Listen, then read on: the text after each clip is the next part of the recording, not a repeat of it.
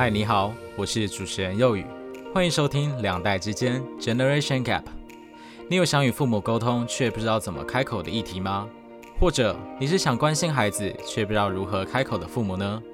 别担心，我来帮你说。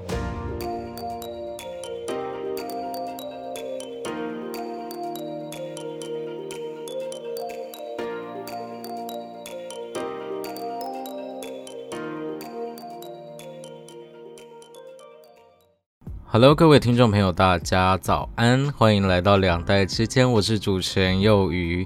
那如果你没有听到背景有一些杂讯的话，不好意思，那是我的冷气的声音，因为最近天气越来越热嘛，大家应该也蛮有感的。那我也没办法在不开冷气、不开电风扇的情况下录制我的节目，不然我真的会录到。非常的暴躁，对，是非常的暴躁。因为像是我前两集吧，我前两集真的就想说，为了节目的品质呢，我就不都不要开。结果一直重录，因为真的心静不下来，然后又非常的热，那就真的没办法好好的去录好节目这样子，所以就疯狂疯狂的重录。那我后来就想说，嗯。毕竟是 podcast 嘛，它的限制没有那么多，那我就干脆开着吧，反正之后再降噪就没有问题了。那顺便来更新一下我的近况好了，因为我们距离上一集节目隔了两个礼拜了嘛。那最主要也是因为上礼拜呢，上礼拜对我们有一个毕制复合展。那这个所谓的复合展，就是把所有毕业生他们的毕制作品放在同一个展览一起展出这样子。那每每一个组别呢，每一个毕制组别都有自己的展桌去给他们布置啊，去让来参观的人可以拿他们文宣品啊，顺便介绍他们的作品这样子。那里面有一些像是剧本啊，或是论文。那也有像我这个广播节目，也有新媒体啊，新媒体就可能是 YouTube 频道那一种，或是专辑，那也有一些拍片的作品这样子，嗯，那也因为这次的复合展，每一个每一个主题的作品呢，每一个类别作品都会有评审去帮你做一些建议啊，去给他们。他们自己看到一些见解，去给我们这样子啦。那我也希望可以透过这一次的评审给我的东西，我也可以重新去调整我自己的节目内容啊，或是去补足一些没有做好的部分，或是可以做得更好的部分吧。所以最近可能还在摸索，但是之后可能也会越来越好。但 说实在的，我也不知道我的节目到底。会不会继续更新下去？总之，目前为止还算不错啦，应该还是会继续 做下去。那同样的，也希望说，如果听众朋友们有什么建议啊，或者有什么想法，都可以留言给我。因为我总觉得两代之间的东西，在不找到来宾的情况下，其实我能聊的聊的东西越来越少。那最近也在努力的敲一些来宾这样子，但是我找的来宾真的都偏忙，实在没有什么空抽抽出来时间来跟我一起录节目。要不是他有空的时间我没有空，不然就是我有空的时间他没空，总是这样子一直交错，那也没有办法了，反正。又不是说找不到来宾我就不录节目，那最主要还是想说，如果真的找到来宾的话，节目也可以比较弹性，也可以录的比较开心吧。因为说实在的，有来宾跟跟我一起录节目，不管是什么节目啊，有来宾的话，通常会比较好聊，毕竟。你就不用一个人一直讲下去啊，你可以请来宾分享他们的东西，然后你自己也可以去分享，然后两个人的想法一起去碰撞，一起互相了解各自的想法，一起解析对方的想法。就像我第二集的节目找到心理师龙里去跟我一起聊家庭的价值观是一样的概念吧。那我，嗯，反正既然隔了这么久。才录了这一集嘛，两个礼拜，那我就来聊一下。算了，我们先聊聊做这做这个两代之间的心路历程好了，好像还没有好好的聊过。那我记得在第一集的时候好像有稍微讲过了，最主要就是一开始我是想要做国际类、国际时事类型的节目，因为因为哦，午餐吃太饱，一直在打嗝，好，没事。因为最一开始就是想说，国际时事类的谈话型节目，它每个礼拜每一天都会有事情发生嘛，所以如果要周更的话，是非常好的一个节目题材。可是后来聊一聊，聊一聊之后，就觉得说，其实国际时事类的节目也很多人做。那我最一开始想要效仿 YouTuber 智奇七七的那样子的节目形式来做直播节目这样子，所以后来聊到后面就是想说，那可以找来宾，然后可以跟他们聊一下关于各自对国际时事的一些想法，然后到最后就想说，哎，那既然要找来宾的话，那既然会给予。两代不同的见解，就像是可能找了一个比较年长的长辈，然后跟我去给予节目一些见解这样子。那为什么不要干脆就去做一些两代之间的议题呢？于是我的节目的雏形就这样出来了。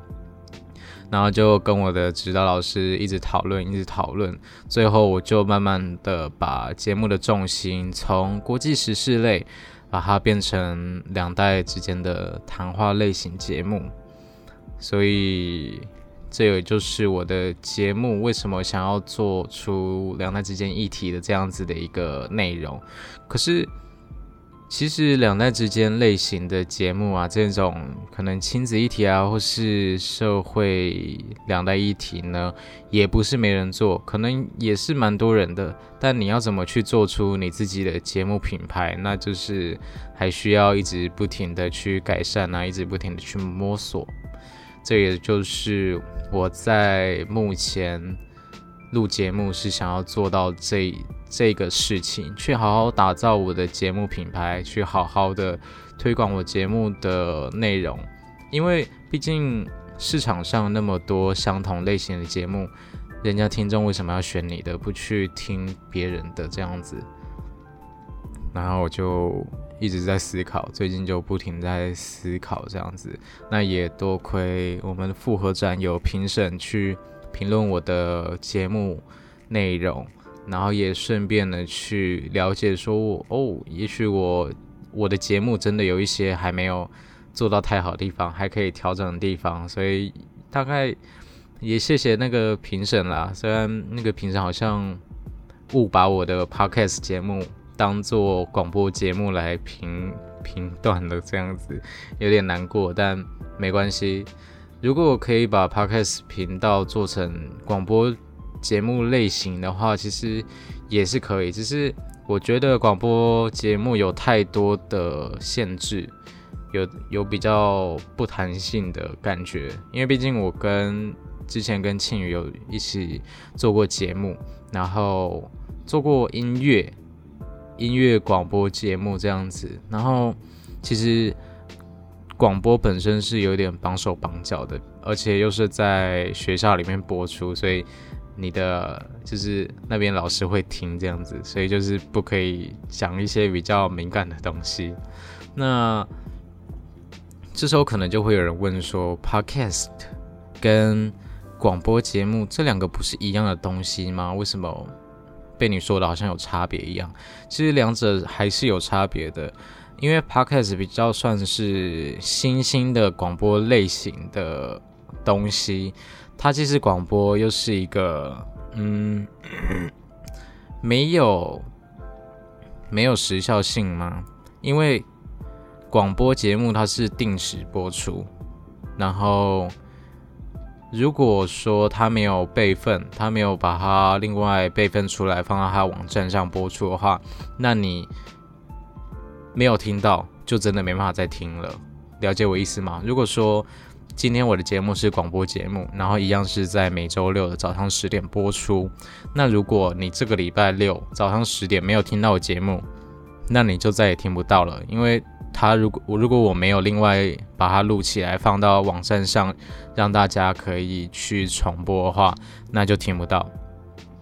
可是 Podcast 频道不同，Podcast 本身就是强调说它可以随心所欲的随时随随地。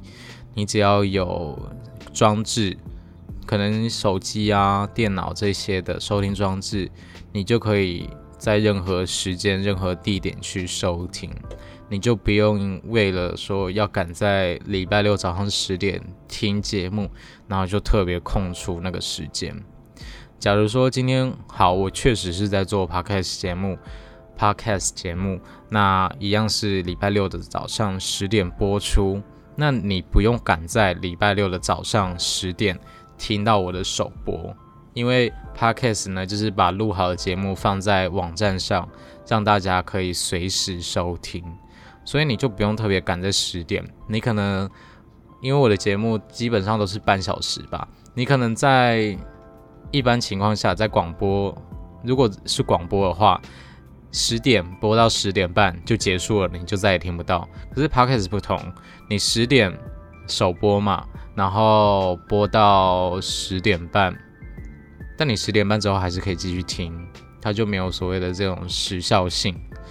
所以整体而言，广播跟 podcast 还是有所不同的，而且 podcast 频道的。哦喝太多冰的，我一直神探。呃 p 开始频道就是真的比较弹性，因为入门入门的门槛很低，那你想聊什么都可以。如果当然还是不能聊那种太敏感的东西啦。那基本上你符合规范的话都是没有问题的，至少会比广播节目还要来的。呃，弹性很多，你想聊的面向可以更广，你想聊的东西可以更多，这样子。所以，与其去做广播吧，我觉得 podcast 频道更适合我的步调，因为其实有时候会很想乱讲话。那在广做广播的时候，乱讲话的时候，还会先三思，诶，到底可不可以讲，还是怎么样先卡掉之类的。可是 podcast 频道不同，就是你想讲什么就讲什么。那像是我现在是在做两代之间的这个节目嘛，可是我今天就是没有很想聊两代之间的内容，就是想要来聊聊我的节目心路历程这样子，那也是没有问题的。但是如果是广播节目的话，你有一定你有自己的观众收听群，然后他们就会想说，你节目不是在做两代之间吗？为什么在聊你的心路历程这样子？可是确实啦，你 Podcast 频道你的听众也是会希望说，今天这一集也可以听到我两代之间的内容。但是我觉得目前有一点文思枯竭，对我觉得能聊的东西大概就是已经差不多了。再来的话，可能就是还是要去敲我的来宾，跟我一起来聊聊，就是我之前聊的东西。那。对，大概就是这样子，就大概是我的节目的一些小小的心路历程吧。其实一开始我也不是想要走走广播这一块，简单来说，我会走广播这一块，是因为我高高中的毕业班导师。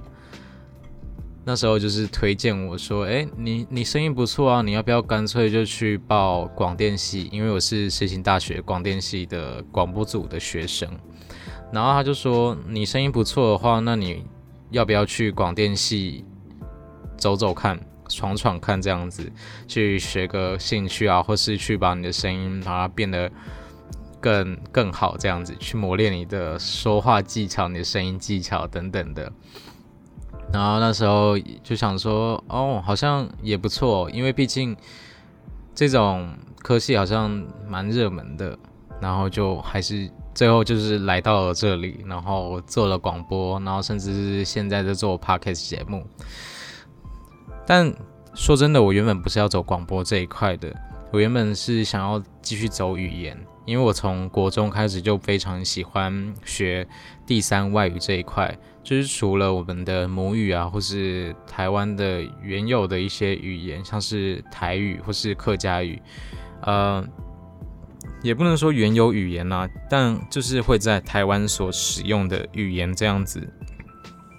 但是我觉得说第三外语更吸引我。那所谓的第三外语，就是除了英文之外的那些语言，不管是日文啊、韩文啊，或是德文、法文、意大利文等等的这些第三外语，更让我觉得有学习的动力吧。所以我从国中的时候就开始去学了各种第三外语，那甚至到高中的时候，我也学了法文跟俄文这样子。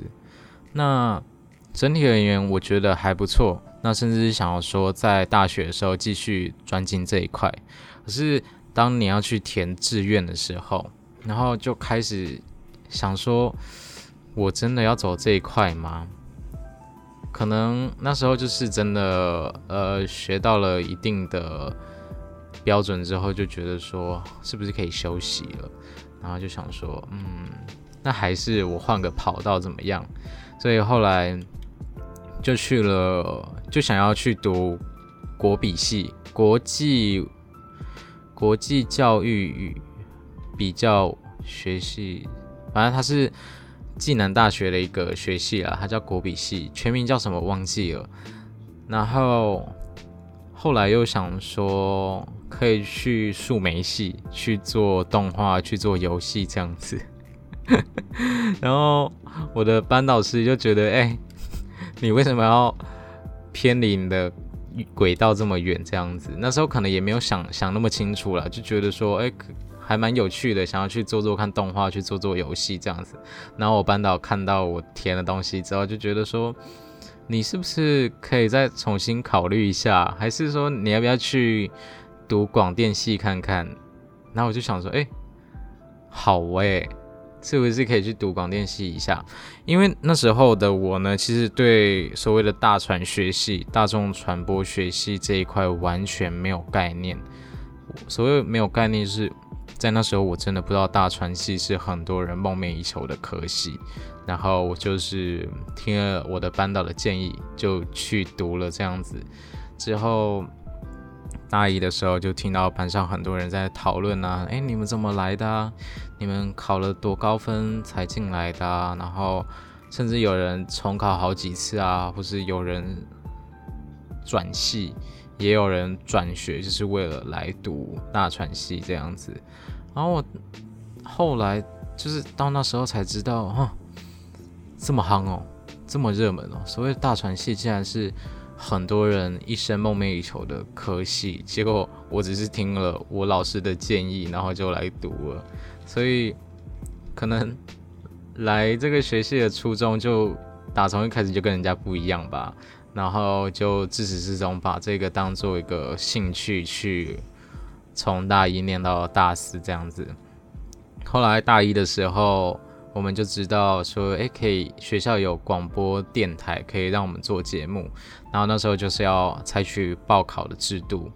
那时候会报考就是你去报名，然后过了，然后你就去试音。试音过了之后呢，你就要写你的节目的一些。审查的东西就是写你节目的内容，介绍一下你节目所想讲的东西啊，然后去给一个节目的流程这样子。然后最后就是庆宇，就是之前跟我一起做节目的主持人，他就问我说：“哎，你你要不要报节目？要不要报考节目这样子？如果你要报的话，我就跟你一起做。”然后我就哦，可以啊。那时候 其实真的是什么都。没有概念，然后就是什么也都还没有激起热情这样子，因为真的是完全零概念的进来读了这个科系，然后那时候才一年级，也还没真的去感受到我对这个科系的热忱，即便到现在可能也还是没有。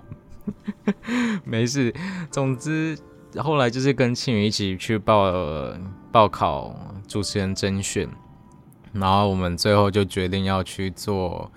呃音乐节目，去介绍我们所喜欢的各种音乐，西洋音乐。然后我们就好像分了四种的音乐类型吧，可能有 Jazz 啊、R&B、Pop 或是 Classic，就是这样子的一个节目类型。然后我们每周都会一直轮流这样子。结果默默的，我们也就这么做了两年的节目吧，就是在学校做了两年的节目。然后很多时候想要乱讲话，就是有点绑手绑脚的，因为我跟庆宇就是基本上是什么都可以讲的人，然后很常聊在节目上聊天聊一聊，可能就会讲到一些比较敏感的东西，可能就是呃电台老师不太能接受的东西吧。然后就是也默默的做了两年，到最后我们。到最后，我就觉得说，呃，我觉得我做够了，然后我就可以休息一下这样子。然后也刚好，信宇也跟他一个朋友说要一起做节目这样子，然后就刚好我想退出，然后他刚好找到一个人衔接这样子。之后他就去跟那个朋友做了另一个类型的节目了，但我就是没有听过，就是 他们节目在讲什么，我也不知道，好像是什么。研研研究室之类的吧。如果庆宇你听到的话，拜托不要打我，我真的没有什么在关注。然后从大一做到大二、大三、大二下还是大三，忘记了。然后做完之后，我休息了一年吧。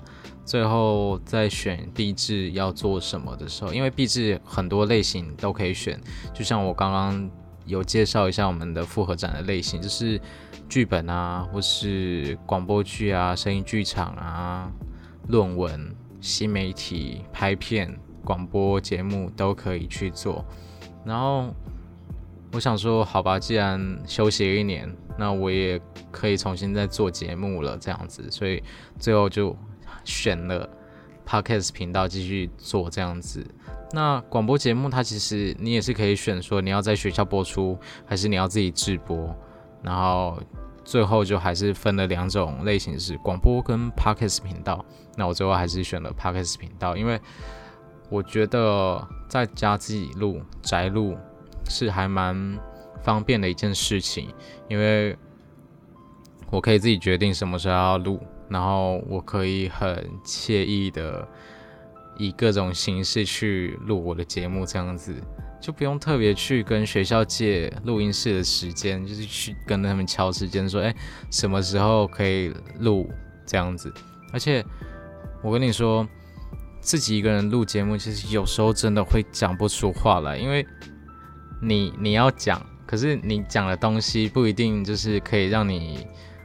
一直滔滔不绝的讲出来，你可能就是会卡词啊，会干嘛干嘛的。可是跟学校借录音室呢，它就是有时一定的时间在在在那里。假如你是半小时的节目好了，那学校可能顶多借你一个小一个小时，最多就是一个小时。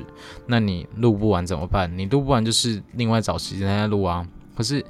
如果你另外要找时间再录的话，那其他时段都已经没有录音室让你借的话，那你节目是不是开天窗了？所以最后我就决定要宅录，宅录真的是非常非常方便的一件事情。那不瞒大家说，其实节目今天是五月十五，对吧？礼拜六嘛，五月十五的礼拜六。但我对我来说，今天是五月十四，星期五，所以很方便。就是说我甚至可以在礼拜六的前一天，我节目播出的前一天才录节目，是非常放松、非常 chill 的一件事情。那我就不用特别再去学校跟老师们借录音室啊，去录节目，非常的方便。然后。要说我到最后 有点有点跳痛哦，抱歉。要说我到最后到底有没有在广电系找到热忱呢？我觉得还是有的，因为真的很少能有机会去把自己在四年所学的东西学以致用，然后把它变成一种形式记录下来。那可能啊，有人来读广电系就是为了拍片，那他把他在四年所学的东西变成一部一出剧，一一部电影这样子，然后把它记录下来，这样也是很好的方式。可是。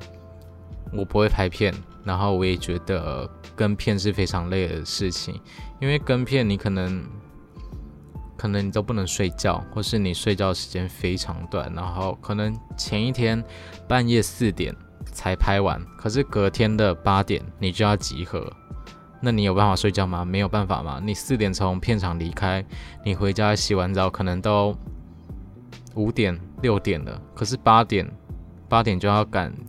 赶隔天的拍摄，那你能睡觉吗？你睡过头，你是不是会被杀掉？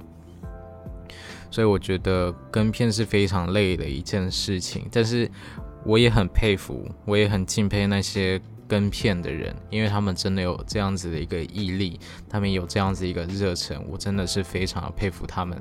那我的话，我就没有这样子的热忱，我觉得这样子很累，所以我就选，而且我也没有这样子的。知识我也没有这样的专业，是那我最后就想说，好吧，就用我我所学的东西，我所我所专业的广播，去把它做成这样的形式记录下来，然后之后如果回想到我大学四年做了什么的时候，至少还有还有这些节目可以去收听。去回头怀念一下这样子，那我觉得总体而言是还不错的吧。要说到底有没有热忱，我刚刚是说有嘛，然后直接忘记自己讲了什么。我也很高兴可以把这些东西把它变成这样子的形式记录下来，然后整体而言。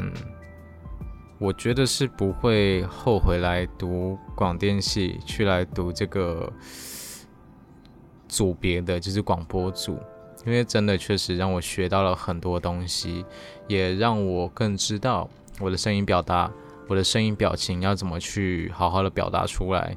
那也多亏有读这个科系吧，我的声音其实在被很多很多作品拿来用，就像是。啊，我们有一个组别，他是做广播剧，然后就是他们有，我有去担任他们广播剧的一个角色，这样子啦，是还不错的。就是我之前在 IG 上有提到的《愿望之灯》，那他们是一出还还蛮不错的，非常好的，然后像是那些音效啊，或是音气氛的营造都是非常厉害的一个广一一出广播剧。大家可以去我的追踪追踪名单里面看，就会找到《愿望之灯》。那他们现在也把他们作品放在 YouTube 上面，大家如果真的有兴趣的话，也可以去听一下。那听完之后，也可以给他们回馈，这样子，我觉得整体而言确实是不错的一出广播剧，真的非常欢迎大家去听。那。我也很高兴自己可以把自己的声音去给他这么多的利用吧。其实真的没有想过自己的声音可以被这样子记录下来，被这样利用。我也帮过很多很多人去录他们的节目的 title 啊，opening，或是去。录他们的一些小东西这样子，但我也不一定完全知道说我的声音被用在哪里，就是录了就录了，可是我不知道成品到底是怎么呈现的。那这也没关系，至少我的声音有被某人、某些人用某一种形式记录下来，整体而言是还还蛮开心的吧。那我觉得。嗯，可能确实还有很多地方可以调整啊，很多地方可以改善，但至少今天能够有这样的机会去做这样的节目是还不错的，但是也不是说我今天录了这些心路历程就代表说我之后没要继续做了，而是说我之后可能会去慢慢调整，去用一种不一样的形式去重新诠释我这个节目。那也谢谢，就是如果真的有一些忠实听众，每个礼拜都在听我的节目的话，真的非常谢谢你这么有耐心的听我拉比赛。那我也会慢慢的去调整我的节目，让它变成更好的节目去播出啦。对啊，谁不想让自己的节目变得更好？谁不想要让自己的好节目被更多人听到呢？总之。大概就是这样子啦，那也真的再次的谢谢我的听众们愿意听我拉迪赛。那我这一期的节目大概就是到这边喽，谢谢大家，我是主持人佑宇，我们之后不定期在礼拜六早上十点再见喽。